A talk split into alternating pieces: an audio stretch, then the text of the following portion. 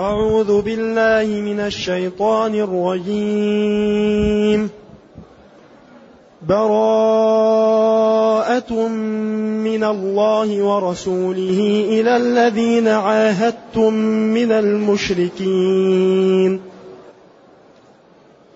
فسيحوا في الأرض أربعة أشهر واعلموا أنكم غير معجز الله.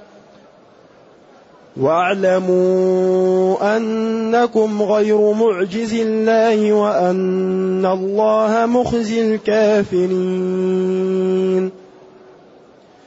وأذان من الله ورسوله إلى الناس يوم الحج الأكبر أن الله بريء من المشركين.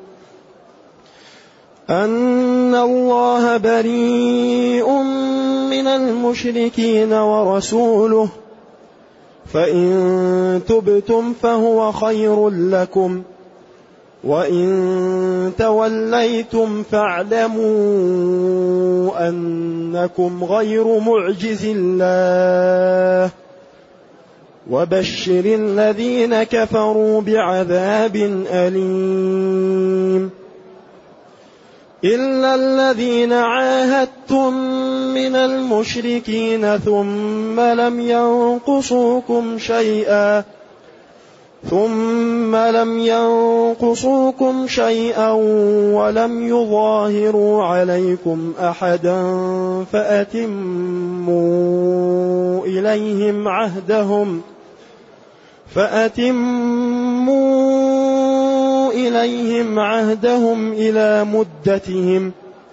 إن الله يحب المتقين. الحمد لله الذي أنزل إلينا أشمل الكتاب وأرسل إلينا أفضل الرسل وجعلنا خير أمة أخرجت للناس. فله الحمد وله الشكر على هذه النعم العظيمة والآلاء الجسيمة.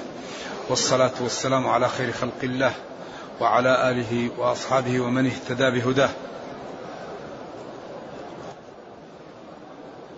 أما بعد فإن هذه السورة تسمى سورة التوبة وتسمى براءة وتسمى المنكلة والمقشقشة والفاضحة والمبعثرة والبعوث. قال العلماء لها أحد عشر اسما. وعن بعض الصحابة في البخاري أنها آخر سورة نزلت. براءة لم تأتي فيها بسملة. كل السور في بدايتها بسم الله الرحمن الرحيم. إلا براءة. واختلف العلماء في سبب سقوط التسمية منها مع اتفاقهم على سقوطها. إذا اتفق الأئمة والعلماء على أن براءة لا تكتب قبلها بسم الله ولا تقرأ. ولكن اختلفوا ما السبب. فمنهم من قال إن أولها نسخ ونسخت معه البسملة. ومنهم من قال إن النبي صلى الله عليه وسلم كان يبين لهم انتهاء السورة وأن الأنفال من أول ما نزل في المدينة والتوبة من آخر ما نزل بالمدينة وكان موضوعهما متشابه.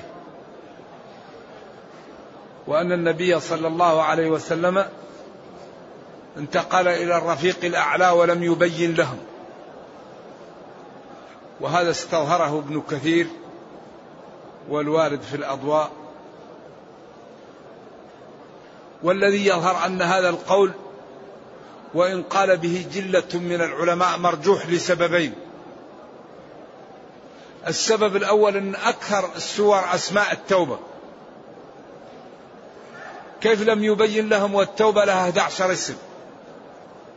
الأمر الثاني أن النبي صلى الله عليه وسلم أخبر فاطمة أنه منتقل وبكت وقال لها أنت أسرع أهلي لحاقا بي ففرحت وعاشت بعده ضمن ستة شهور. وقالوا كأنها نصيحة مودع لعلي لا أراكم بعد عامي هذا. وكان يتأول القرآن. لإلاف قريش بن عباس لما اختبر عمر الصحابة في إدخال ابن عباس معهم وهو شاب وأبناؤهم أكبر منه وهو يدخله معهم فأنفوا. قالوا إن أبناءنا أكبر من ابن عباس وأنت تدخله معنا ونحن الشيوخ.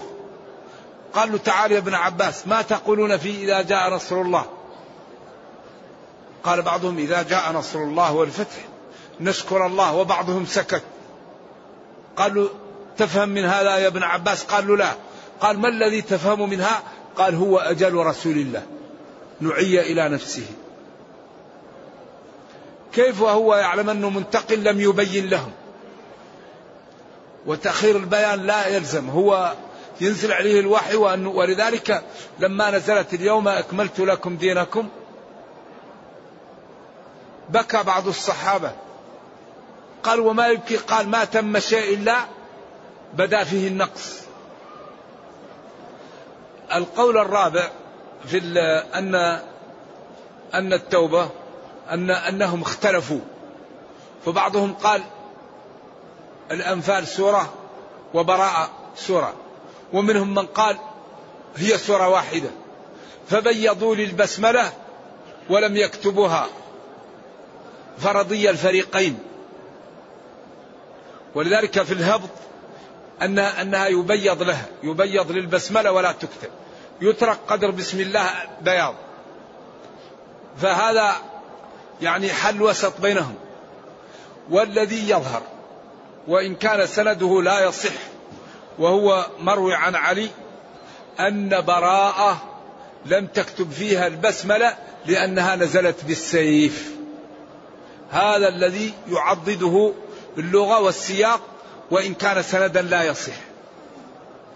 هذا أقوى شيء مما يدل على المعاني. مما يدل أن براءة هي مثل البركان. لا ما في براءة خلاص. العهود انتهت. وهذا بيت الله. ولا بد أن يبقى صافي للمسلمين والمشركون نجس. وهذا البيت يجب أن يطهر. إذا لا يقربه كافر. وبعدين الأمور بدأت الشريعة لأن الذي يفهم اللغة العربية يفهم أن المسائل اللي في التوبة كلها نهايات نهايات الدين أواخره. إنما الصدقات للفقراء. ما كان للمشركين أن يعمروا مساجد الله شاهدين على أنفسهم بالكفر. قل إن كان آباؤكم وأبناؤكم وإخوانكم يعني فهي نهايات الشريعة. لذلك جاء براءة.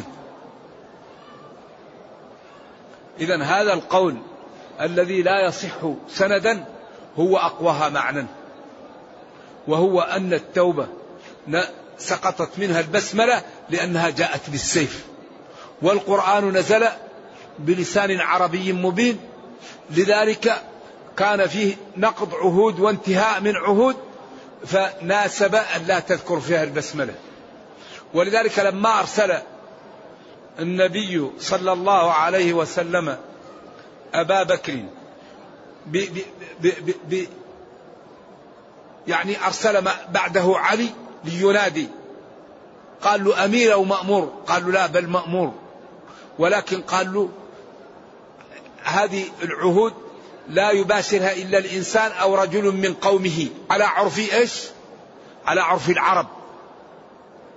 حتى يكون هذا أدعى لأن يقولوا هذا أبو بكر ليس من فصيلتك وليس قريبا لك لكن إذا جاء علي يعني يبين هذا في المواسم ما ما يكون لهم محل يقولوا هذا لا يمكن لأنه هذا ليس من إيش؟ عشان يسد هذا الباب. ولما قال له أبو بكر أمير أو مأمور قال له بل مأمور. إذا هذا الرأي هو الذي يستظهر لأن براءة جاءت لتطهير بيت الله من من من الكفار.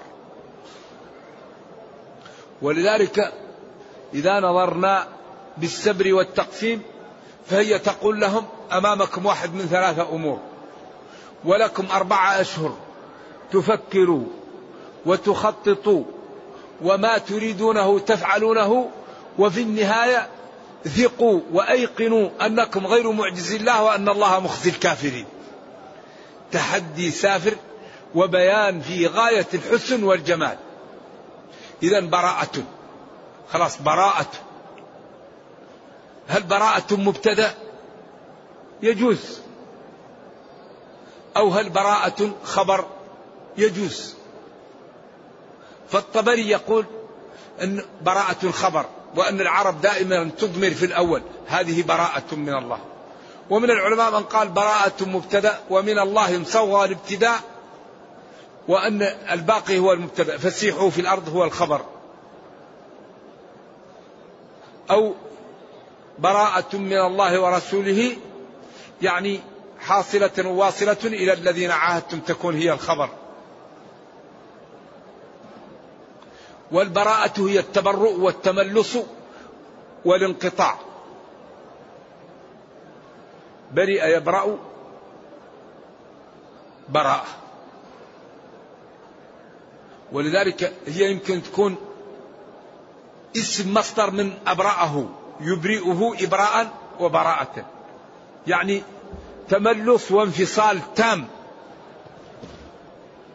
ممن من الله ورسوله واصلة أو حاصلة من الله ورسوله إلى الذين عاهدتم من المشركين. إلى الذين حصل بينكم وبينهم عهد من المشركين في مكة وما حولها وقولوا لهم سيحوا في الأرض أربعة أشهر. سيحوا سيروا. مقبلين ومدبرين. لا يتعرض لكم أحد. سيروا في الأرض أربعة أشهر. للعلماء في الأربعة أشهر أقوال. القول الأول أنها الأربعة الأشهر الحرم وهذا مرجوح. القول الثاني أن الأربعة الأشهر من بداية نزول السورة وهذا اختيار بعض العلماء وهو أكثر مرجوح أكثر من الأول. القول الثالث وهو الذي يعضده السياق والنصوص فسيحوا في الأرض أربعة أشهر من بداية يوم النحر إلى عشر من ربيع الثاني. ذي الحجة ومحرم وصفر وربيع الأول وعشر من ربيع الآخر. إذا سيروا في الأرض أربعة أشهر من بداية يوم النحر. واعلموا أنكم غير معجز الله. غير غالب الله ولا فائتيه وثقوا أن الله مخزي الكافرين. مذلهم ومهينهم وليس أمامكم إلا واحد من ثلاثة أمور. بالاستقراء. أقربها وأحسنها أن تدخلوا في الإسلام. وتنجوا على أنفسكم وأموالكم. فإنكم علمتم أنه صادق. وقد طلبكم بالإتيان بمثل القرآن فعجزتم وقامت عليكم الحجة وكان بين ظهرانيكم معروف بالصدق والأمانة وبالفضل. وجاء يأتي بكلام رائع ويقول إنه ليس من عند نفسه ولم يؤخذ عنه الكذب. إذا أول شيء تدخلوا في الإسلام. ثاني شيء ما تريد الدخول في الإسلام خذوا أموالكم وذراركم واخرجوا من بيت الله من الحرم. لا تريدون اجمعوا السلاح والعتاد والميدان. ما في رابع. إذا فسيحوا في الأرض أربعة أشهر واعلموا أنكم غير معجز الله غير فائت الله وأن الله جل وعلا مخزي الكافرين. هذا الإنصاف. هذا الجمال هذا الحسن. لذلك هذا الدين لا يمكن يقاوم. إذا براءة من الله حاصلة من الله ورسوله إلى الذين عاهدتم. كانت قريش لما حصل بينها وبين النبي صلى الله عليه وسلم الصلح نقضته قريش بمعاونتها لكنانة على خزاعة. وكان هذا سبب, سبب فتح مكة. فقال صاحبهم يا ربي إني ناشد محمدا حلف أبينا وأبيه الأتلدا. إن قريشا أخلفوك الموعدا. إلى أن يقول ونقضوا ميثاقك المؤكدا. فانصر هداك الله نصرا أجيدا حتى قال ورد في الأثر أنه قال لا نصرت إن لم أنصرهم. ثم جيش الجيش وفتح مكة. وبقيت ثلاثة قبائل. من كنانة بني ضمرة وجماعة معهم لم ينقضوا العهد. فبقي العهد بينهم وبين النبي صلى الله عليه وسلم قائم. إذا جاءت البراءة والناس الموجودة لا يخلو من واحد من أربعة. إما من لا عهد له. وإما من عنده عهد أقل من أربعة أشهر وإما عنده عهد أكثر من أربعة أشهر ولم ينقضه أو إما من نقض العهد. فالطبري وجماعة من العلماء قالوا فإذا انسلخ الأشهر الحرم كما سيأتي هذا المقصود به الخمسين يوم للذين لا عهد لهم. يمهلون خمسين يوم وهو بقية ذي الحجة ومحرم. بعد ذلك حرب. الجمهور قال لا قالوا لا الناس صنفان كلهم. من له عهد أقل من أربعة أشهر ومن لا عهد له ومن عهده غير محدد ومن عنده عهد نقضه هؤلاء كلهم يرفعون إلى أربعة أشهر. ومن له عهد ولم ينقضه أزيد من أربعة أشهر يكمل له عهده إذا كان محددا. وقالوا كان بقي لهم تسعة شهور.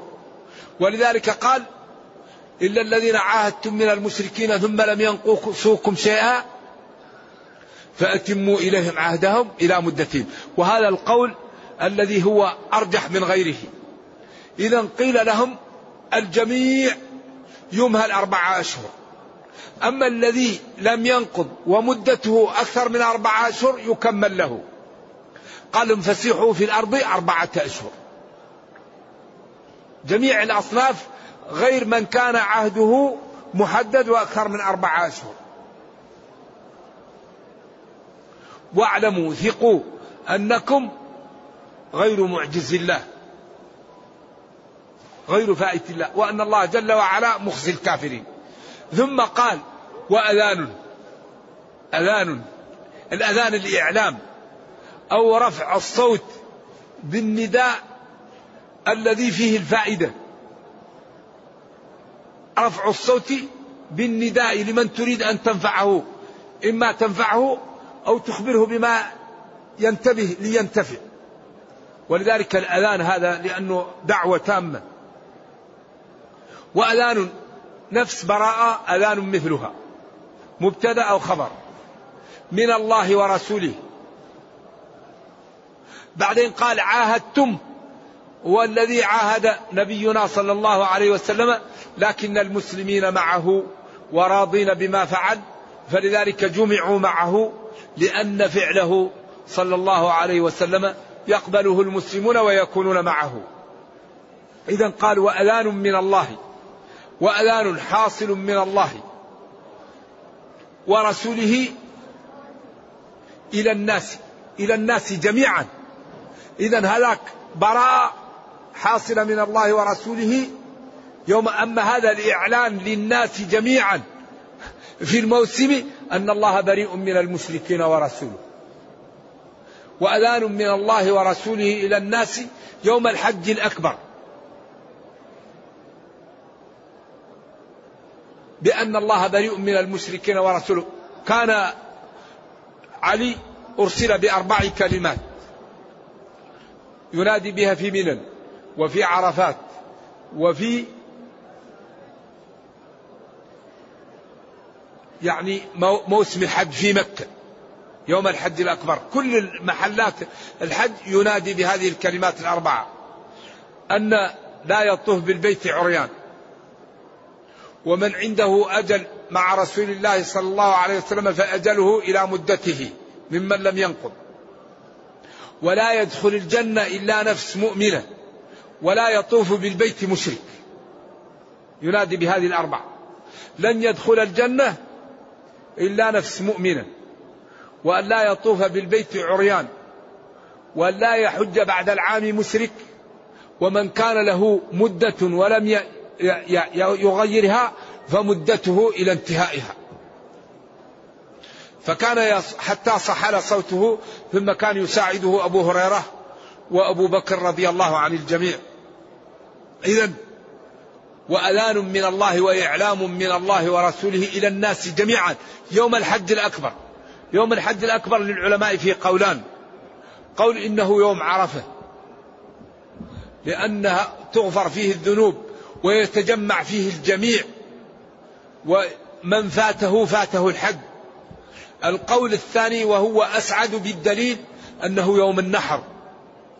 لكثرة الأعمال فيه ولوجود, ولوجود النص الصريح الصحيح أن يوم الحج الأكبر يوم النحر.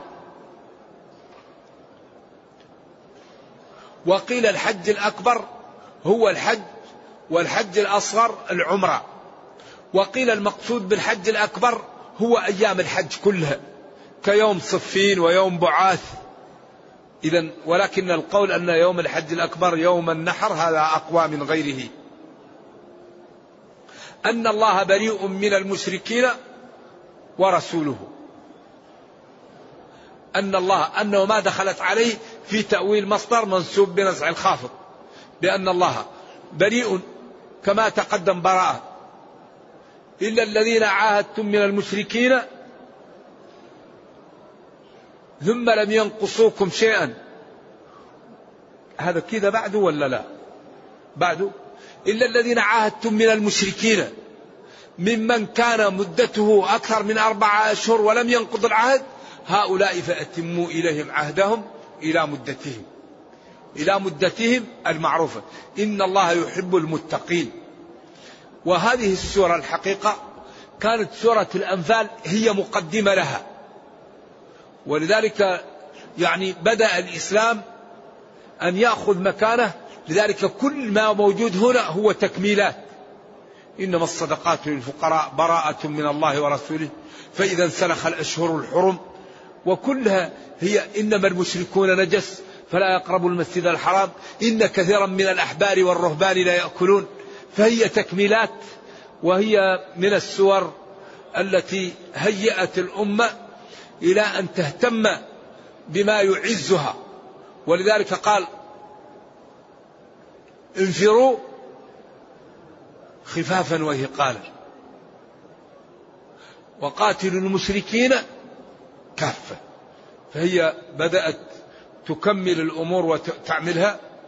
ونرجو الله جل وعلا أن يرينا الحق حقا ويرزقنا اتباعه وأن يرينا الباطل باطلا ويرزقنا اجتنابه وأن لا يجعل الأمر ملتبسا علينا فنضل. اللهم ربنا أتنا في الدنيا حسنة وفي الآخرة حسنة وقنا عذاب النار. سبحان ربك رب العزة عما يصفون وسلام على المرسلين والحمد لله رب العالمين. والسلام عليكم ورحمة الله وبركاته. من هو النبي الذي أمر رسول الله صلى الله عليه وسلم بأن يقرأ القرآن عليه؟ أبي بن كعب قرأ عليه. قال له أقرأ عليك وعليك أنزل؟ قال نعم. وسماني؟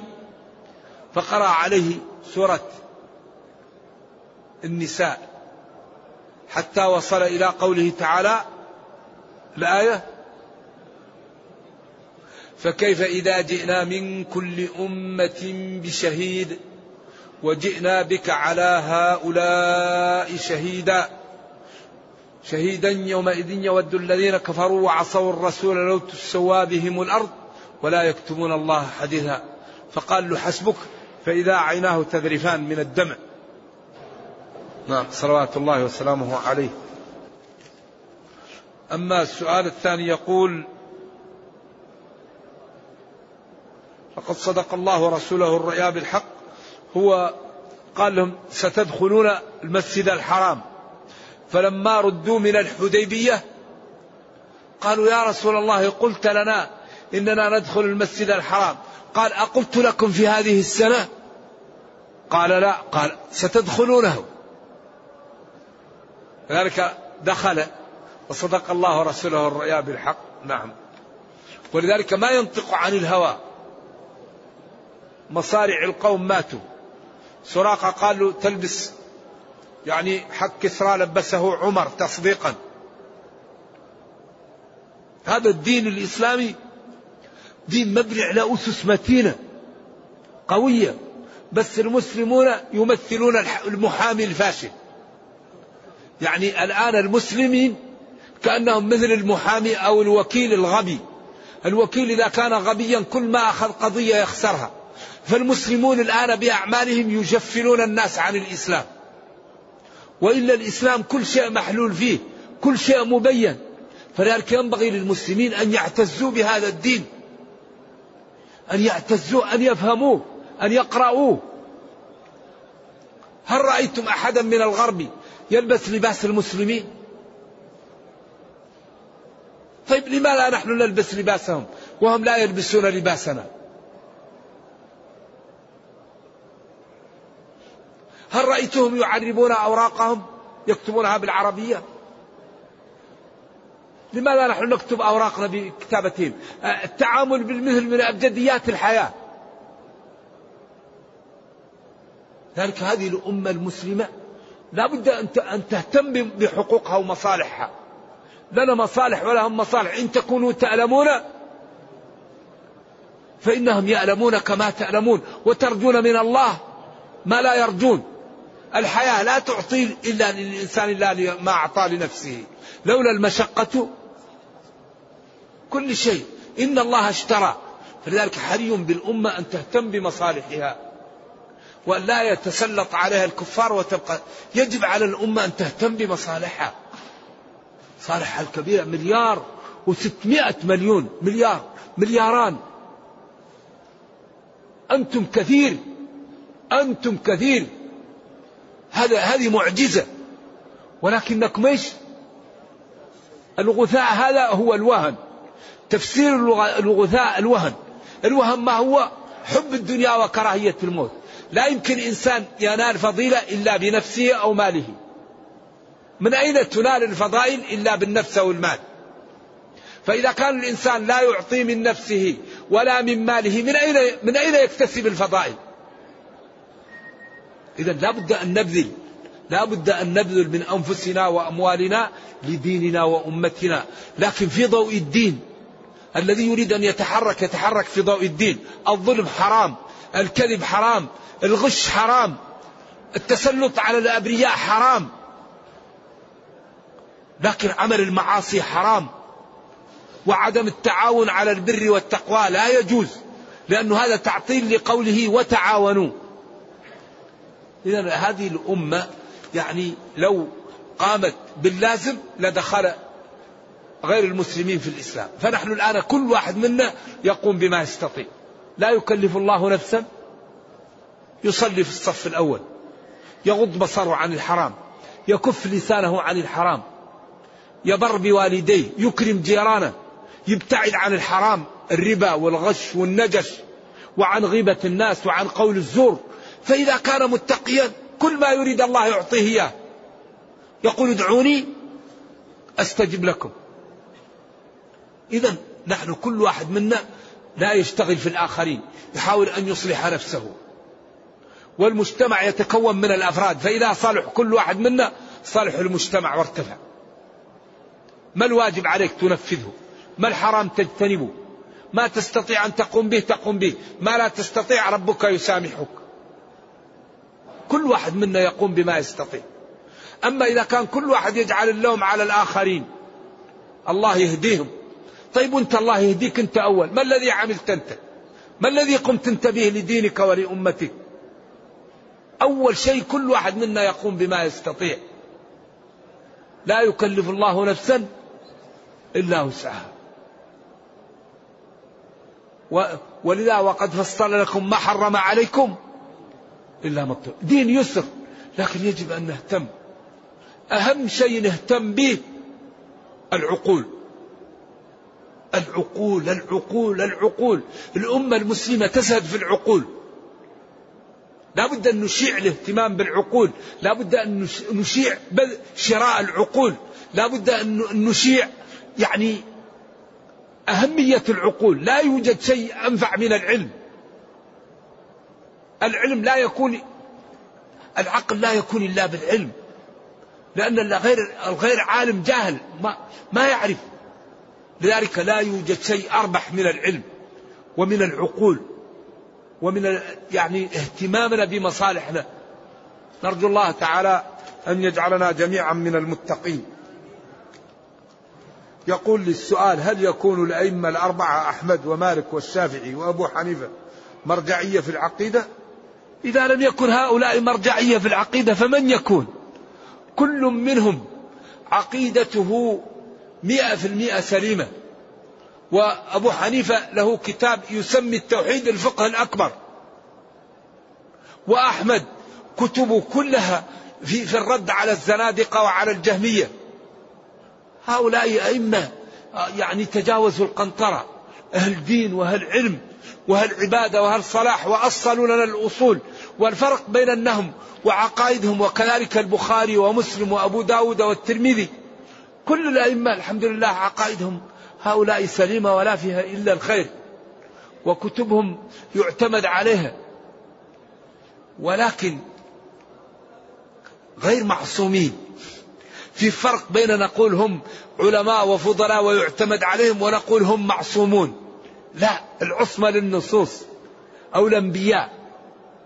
ففي فرق بين هذا. هؤلاء كلامهم طيب وعلمهم طيب ومعتقدهم طيب وآراؤهم أحسن من آرائنا ولكن هم قالوا إذا صح الحديث فهو مذهبنا. ثبت عنهم بأسانيد صحيحة. ذكرها الشيخ ناصر الدين رحمة الله عليه في كتابه صفة الصلاة. ذكر بأسانيد صحيحة عن الأئمة الأربعة أن كل واحد منهم يقول إذا صح الحديث فهو مذهبي. أما هؤلاء معتقداتهم سليمة والحمد لله وهم تجاوزوا القنطرة وأهل عدل وأهل أمانة وأهل فضل. انتهي. السلام عليكم.